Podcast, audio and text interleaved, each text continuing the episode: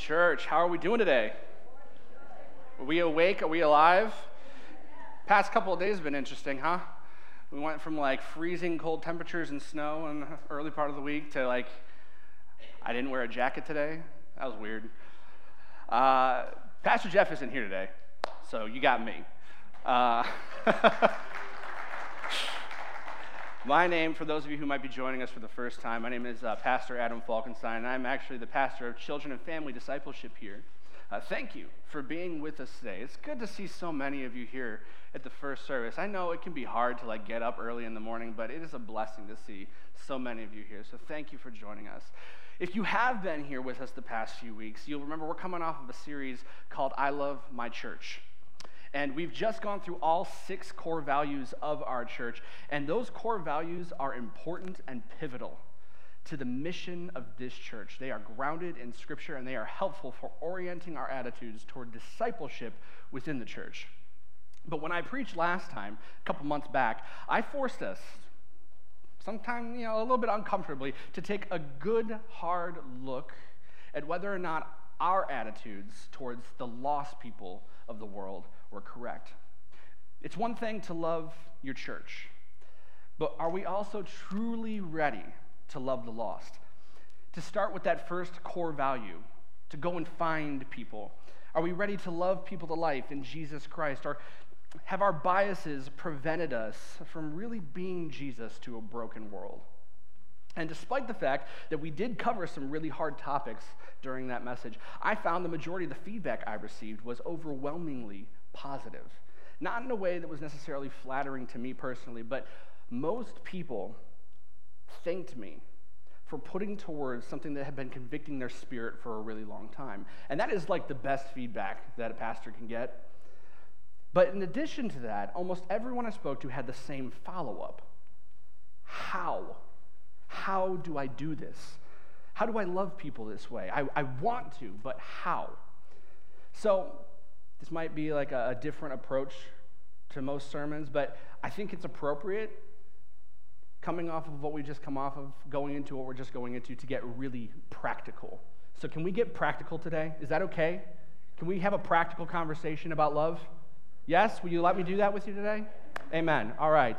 Well, then, if you would, please stand with me. We're going to go to the Gospel of Mark this morning. Mark chapter 12. A lot of you are going to be familiar with this, but we're going to, we're going to really get practical about what we're talking about here. Mark chapter 12, verses 28 through 31 says this Jesus is just coming off having a debate, right?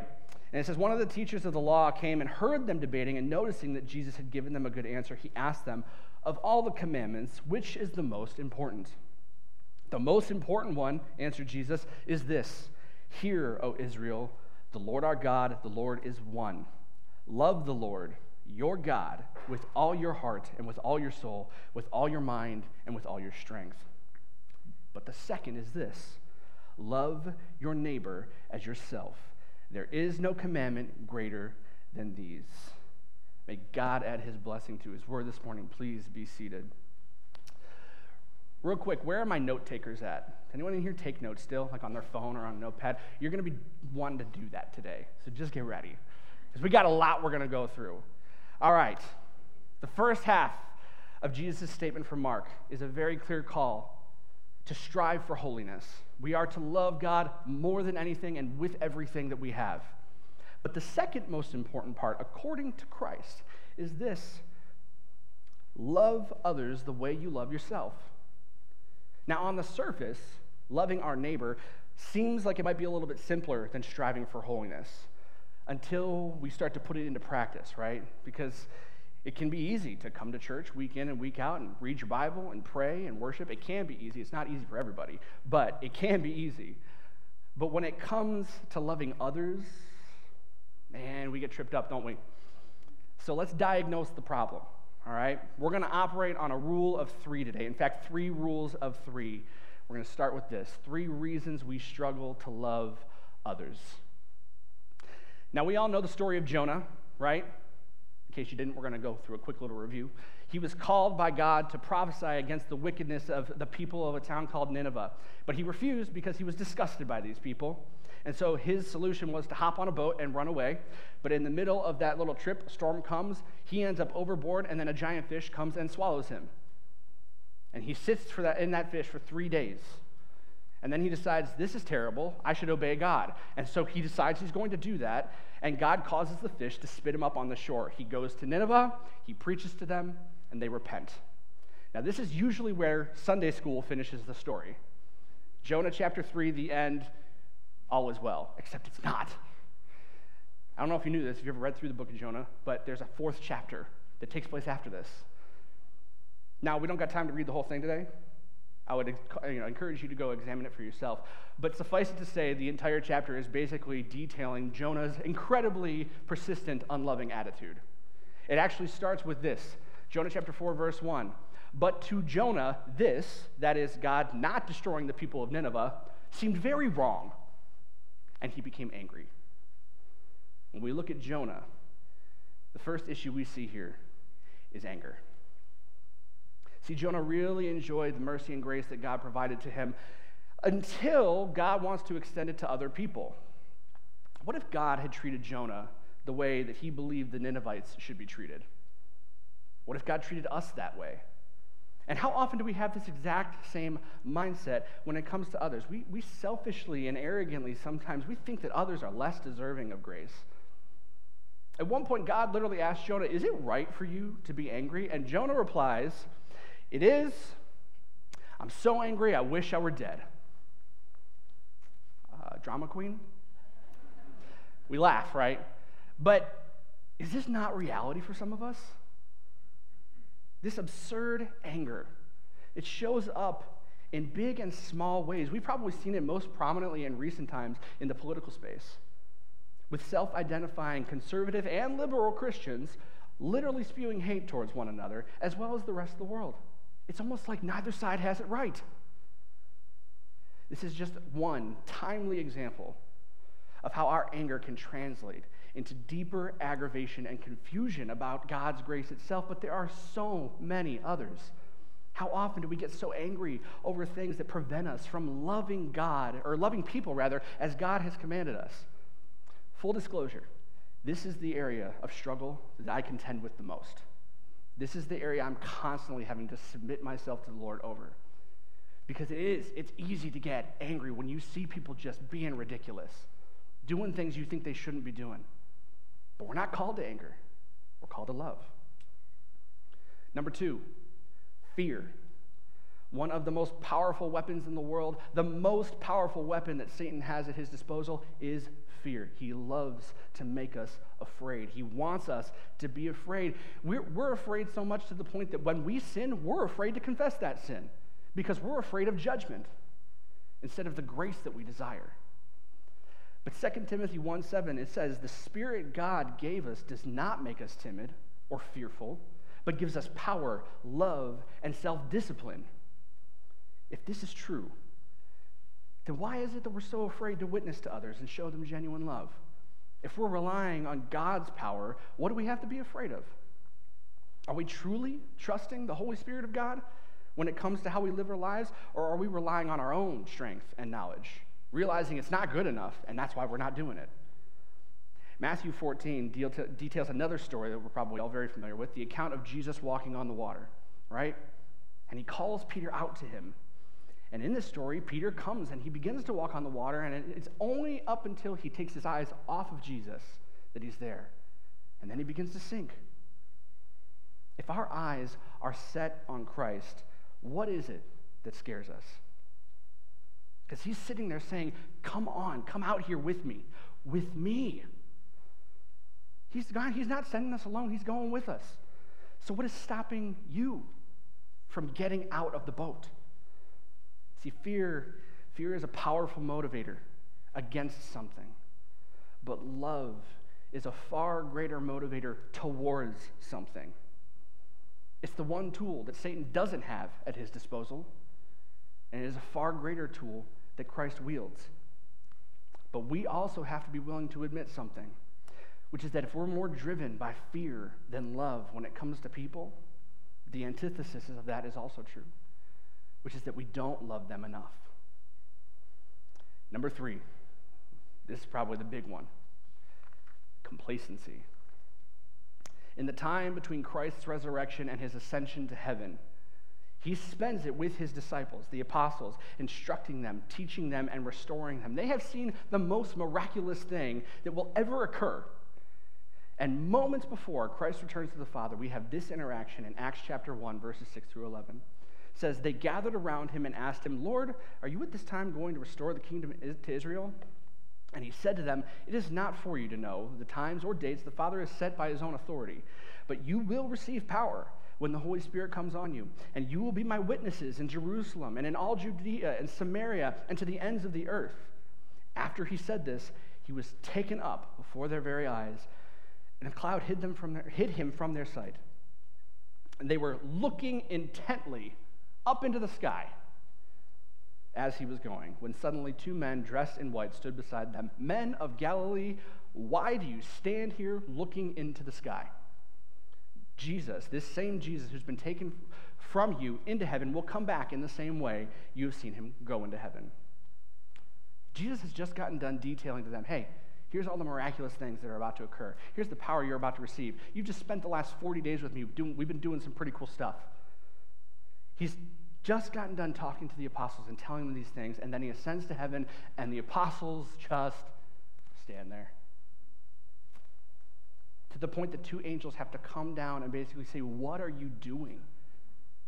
Get moving. God's instructions are very clear, but for some of us, we can't seem to follow that last part about getting a move on. We get stuck in this place of complacency, of just being okay with going about our day to day, not really ever thinking about actively loving people but it absolutely should be a priority to us. We are not called to stare at the sky and wait for Jesus to do something. We are called into the mission field of our own backyards, and we're surrounded by people who need Jesus, and yet sometimes we're just perfectly content to keep to ourselves. I'd venture a guess that in some form or fashion, we have all dealt with one of these at least. The cure for this problem is for us to submit ourselves to the work of the Holy Spirit in our lives so that we might feel his conviction and allow him to encourage us out of these pitfalls. But then we've seen what we shouldn't do. What should we do? How do we love well? Well, part of my sermon from a few months ago, it dealt with 1 Peter 3 15 through 16, which says this. We're going to go back to this. But in your hearts, revere Christ as Lord. Always be prepared to give an answer to everyone who asks you to give the reason for the hope that you have. But do this with gentleness and respect, keeping a clear conscience, so that those who speak maliciously against your good behavior in Christ may be ashamed of their slander. These words from Peter are so crucial we're called to be prepared or ready, right? Any Boy Scouts in here? Anyone? Yeah? Yeah? You guys, you know what's up. We're called to be ready. What does being prepared or ready look like in the context of Christianity? When we prepare for anything, we go through training, yes? We study techniques and we practice. We make notes of things that did not work so we don't do them again. And we also make notes of things that other people did that were very successful, so maybe we can try them out. You know, triathlons, 5Ks, all those kinds of races, they require extensive training. You don't just walk blindly into a race and expect to do well. You don't leave for a trip without researching the location and packing the right things. At least I hope you don't. So, for the Christian, how can we expect to love people well if we've only done some of the preparation? What do I mean by that? Studying the Word, theology, these are very good things. These are things that ready us for the battles we will inevitably face when we're trying to reach others for Christ. We're told to always be ready. So these things should be a constant in our lives, something we're always doing. And that would seem like common sense. But the bigger question I think we run into when we look at this are we actually ready to share what we have learned, what we know, what we come to believe is truth with gentleness and respect? Or are we really great at knowing what we know, but not really great with how we share it? Let me ask you a question. What does a positive conversation about Jesus look like? You might assume the answer is that somebody accepts Jesus. But that's not the answer. See, there's a lot of people who are very ready to talk about their faith, even defend it, but miss that point about gentleness and respect completely. It all comes back to that. So many people in this world are still lost, not because the person who shared the gospel with them wasn't right, but because the person who shared the gospel with them was a jerk about it. There is a wide range of what this means. I'll give you an example. I will never forget the time that Sarah and I were meeting with this couple. We were getting to know them, becoming friends with them, and this, the wife of this couple, said she would never attend a particular church because she had a coworker who went there. And in the workplace, this coworker was a constant screamer, curser, and belittler. That crushed me to hear that this is what the representation of Jesus was that she received. Because what she received was that Jesus had done nothing for this person at all. Why would she need him or his church? It hurts. It hurts. So we have to, again, we want to examine what does a positive conversation about Jesus look like? Here it is. It can mean that the person accepts Christ. But ultimately, what it should mean is that no matter the outcome of that conversation, or any conversation, even if the conversation has nothing to do with faith, the person walks away with a positive impression of Christ because of the Christian. Every interaction we have with someone, even ones that have nothing to do with faith, in one way or another, is a conversation about Jesus. It is a conversation about Jesus in us. But we're talking specifics today, right? I, promise practicality. How do we lovingly share with others what we believe? Matthew chapter 7, verses 1 through 5. Do not judge, or you too will be judged. For in the same way you judge others, you will be judged, and with the measure you use, it will be measured to you. Why do you look at the speck of sawdust in your brother's eye and pay no attention to the plank in your own eye? How can you say to your brother, Let me take that speck out of your eye, when all the time there's a plank in your own eye? You hypocrite! First take the plank out of your own eye, and then you will see clearly to remove the speck from your brother's eye. Now, people take this passage out of context a lot. So let's do a quick breakdown of what this is actually saying. Because people take this to mean don't judge anyone ever for any reason. Let's be very clear first off believers are held to a higher standard.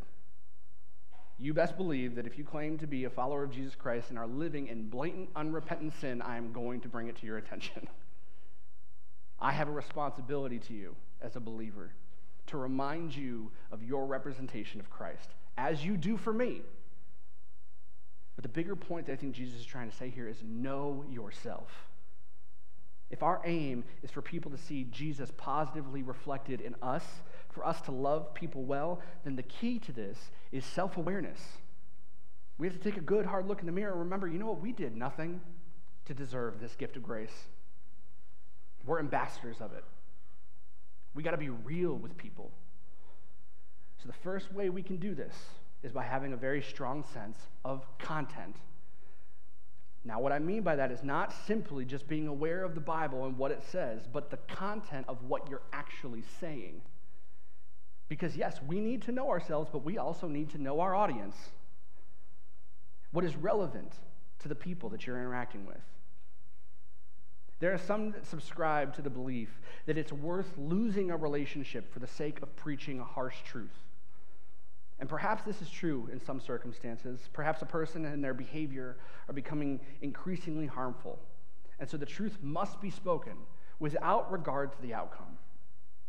You'll see Jesus do this with the teachers of the law, just right in their face. But overall, you don't see this in Jesus' ministry. Especially not when he's trying to, to reach lost and broken people. Every time that Jesus approached others, he loved them first. It was when they came to him that he preached the truth, and he did so relevantly to the moment at hand with grace and love. Now, we don't shy away or compromise the truth by any means. We still boldly proclaim it, but we also don't weaponize it. Because the Word of God is a weapon against the enemy, not people. So when you're sharing the truth of Scripture, ask yourself what questions about life or spirituality is this person really asking? What needs or problems do they have in their life? What is their age or demographic? What life stage are they in? Because does the Bible contain all the answers to life that we need? Yes. Is every person living the same type of life? Absolutely not. The Bible may contain a one size fits all message, but it does not call us to a one size fits all approach. Number two, context. So, you are a theologian. You know the who, what, what, when, where, why of Scripture, right? But the person you're talking to does not. We're not going to seriously treat them like they do, right? Like they should. Context is so key because it means being willing to approach a conversation about faith with a more open minded attitude. Mind you, don't get me wrong, not saying that means that we accept or agree with everything that a person says, but it does mean that we're not going to be dogmatic or legalistic about it.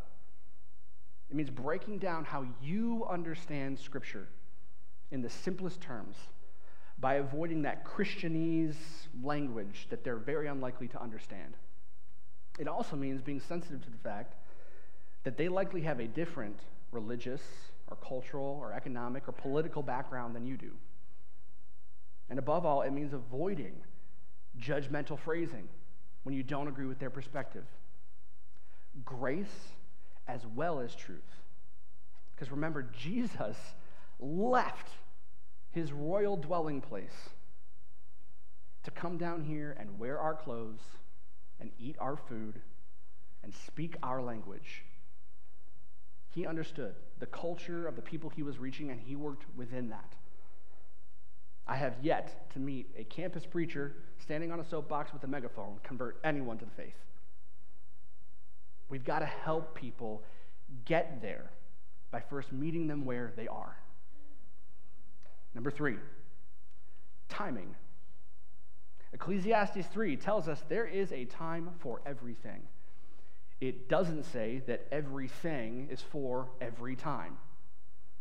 Proverbs 3 tells us we should lean on God's understanding, not our own. Colossians 4 says, walk in wisdom toward unbelievers. Make good use of your time. Season your speech with salt so you can graciously answer others. We must submit ourselves to the Spirit to reveal to us what to say and when to say it. You want to share with someone the hope you have in Jesus Christ and have them feel loved as a result? Then create safe, open space for that discussion to meet people where they're at. Don't smother them with scripture and dogma. Sometimes we need to learn, and I'm learning this. I will say this just even in my relationship with my wife. You need to learn to listen more than you speak. Sometimes you don't need to have all the answers, you need to just hear the person. Embrace awkward silences. Don't hold people hostage to a conversation, but be sensitive to their time. And don't waste the time that you have. And the most crucial key to all of this, and the one that I think we fail in most, follow up. Don't let it be a one and done instance. Discipleship is the loving and consistent and intentional act of building relationships with others to know and become more like Jesus. So you say, but okay, Pastor Adam, what if I do all this and they still reject me? Well, this is not only a possibility, it's very likely. I, got to be honest. People assume all sorts of negative things about Christians all of the time, and, and rightfully so, unfortunately. I've shared this before, but we as a collective, we've done ourselves no favors throughout history. It's often said that in any given demographic of people, there is a very small group that makes the most noise, right? The vocal minority. This is true still with Christians. And that noise, unfortunately, is often very negative. It's an overwhelming cacophony of legalism and judgment and hatred. If we are timid with our love, how can we expect people to do anything but reject us? Jesus says they would know us by our love. So, how do we share Jesus with someone stuck behind mental barriers of assumption? As I said during my sermon last a couple months ago, not only the way we speak, but the way that we act. It's got to be tempered with that same gentleness and respect. So, how do we show that we are authentic, loving believers? Here we go. Three goals for authentic, loving believers. And I say goal because it should be what we're striving towards, not because we're going to get it perfect every time. But number one, don't get defensive. Jesus tells us in Matthew 5 don't seek revenge, turn the other cheek, give fully of yourself. We can apply this here. Put yourself in the shoes of a hurting person. What would you need from someone? Don't fire back just because someone is offended by your faith. Instead, listen to and acknowledge what they're saying. Hear the pain that they might be feeling. Be willing to go so far as to apologize for what they've experienced. Listen, apologizing in general can be very uncomfortable. But apologizing for something that you didn't do, that's unnatural. But we are called to an unnatural kind of love. I shared this a few months ago. The fault might not be with us directly, but as a member of the body of Christ, we are held responsible and accountable for each other's actions. But the more beautiful part about that is we also, as a member of the body of Christ, have the opportunity and power through the grace we have received from Jesus to help mend a wound. Taking responsibility goes a long way toward healing. Jesus does not need us to defend him, but he does need us to represent him well. Number two, connect intentionally. Don't be so concerned about driving home the message that you miss the opportunity to know someone and have them know you. Because while our identity is found in Christ, we also have to show people we're not just churchgoers. Don't get me wrong. We just did a whole series on this. I love my church. Love and devotion to the church are wonderful and important. This does not take away from that. But people have to see the church is not our only hobby. Like I said, every time we see Jesus connect with his followers, he connected with them on this personal level before leading them into the deeper waters of following him more closely. People need to see Jesus in us through the other things that we do. This plays back into one of the previous points about context and the way that Jesus reached the lost. I am a Christian and a minister of the gospel. I'm a son, a brother, a husband, and a soon to be father. I also love comic books. Shocker, I know. For those of you who've been here for a while, you're like, yeah, duh. But I also love musicals and landscaping projects. I enjoy home renovation and interior decorating. I'm also a fan of folk, EDM, which is like electronica, and 80s and 90s alternative rock music. Did I just teach you something new about me? Anything? There's so much more to me than that. How many doors are open to me to connect with other people? How many doors are open to you? We need to not only be willing, but able to connect with people on a non church level while still maintaining our identity in Christ. Notice the order I place those in first willing, then able. We might need to figure out how, how we do this. If you struggle with where to start, a simple way is by showing people we actually care through generosity and kindness. Number three, probably the most important one share your story.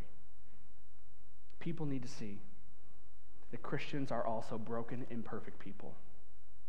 There are pretenders who act like they've got it all together, to be sure, but let's not be one of them.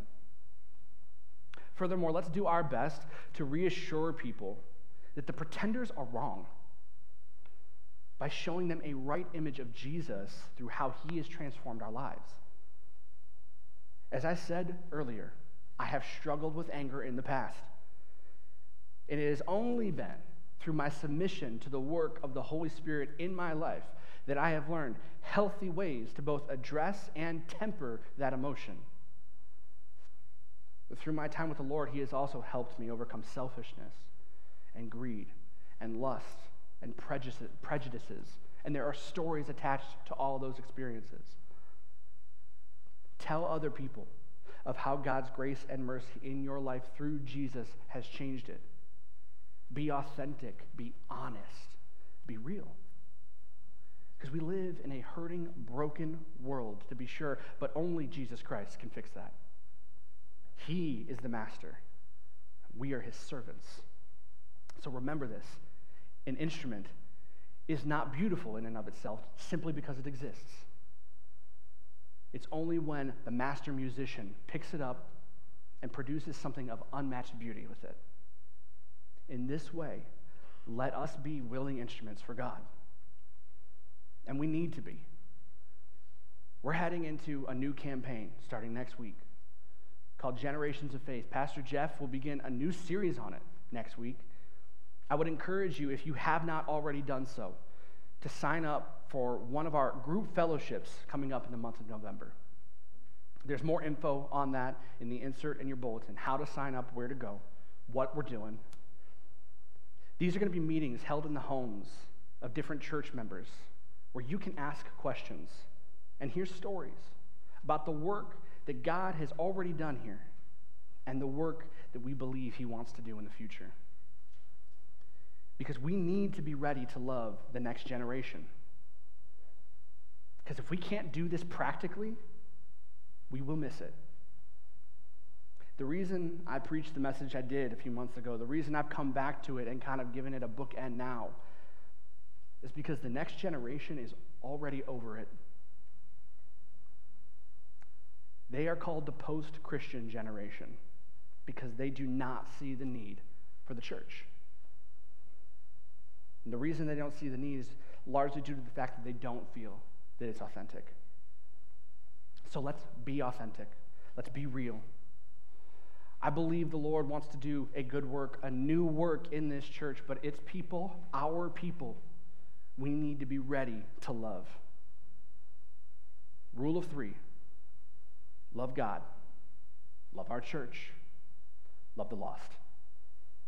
Let's get ready. Will you pray with me? Father, we come before you this morning and we just ask that you would convict our hearts. Lord, I'm convicted in my own failings, in the areas where I have had a misstep, where I might have misrepresented Jesus to somebody, and because of that, they remained lost. Lord, I want to take the charge you've given me seriously. I want to, I want to apply it practically. I want to, I want to do the work you've called me to do, Lord. I believe the people in this church want to do the work that you've called them to do. So, Father, again, I ask, convict our hearts. Help us to submit to the work of your Spirit, that we might grow with intentionality, Lord, that we might seek it out on purpose to grow, to be more like Jesus, so that when people walk through these doors or when we are walking out in the world, they do. They recognize there's something different about us and they desire it for themselves. That we show your love in tangible ways to other people. That we might invite them to be a part of this family, Lord. Not just this family here in this building, but the family of your kingdom to become your children, to follow you and know you as Father. Lord, lead us in your ways. Help us to be gentle. Help us to be respectful. Help us to be tender and loving. Help us get ready, Lord, for the work that you've laid out before us. We ask these things in Jesus' name. Amen.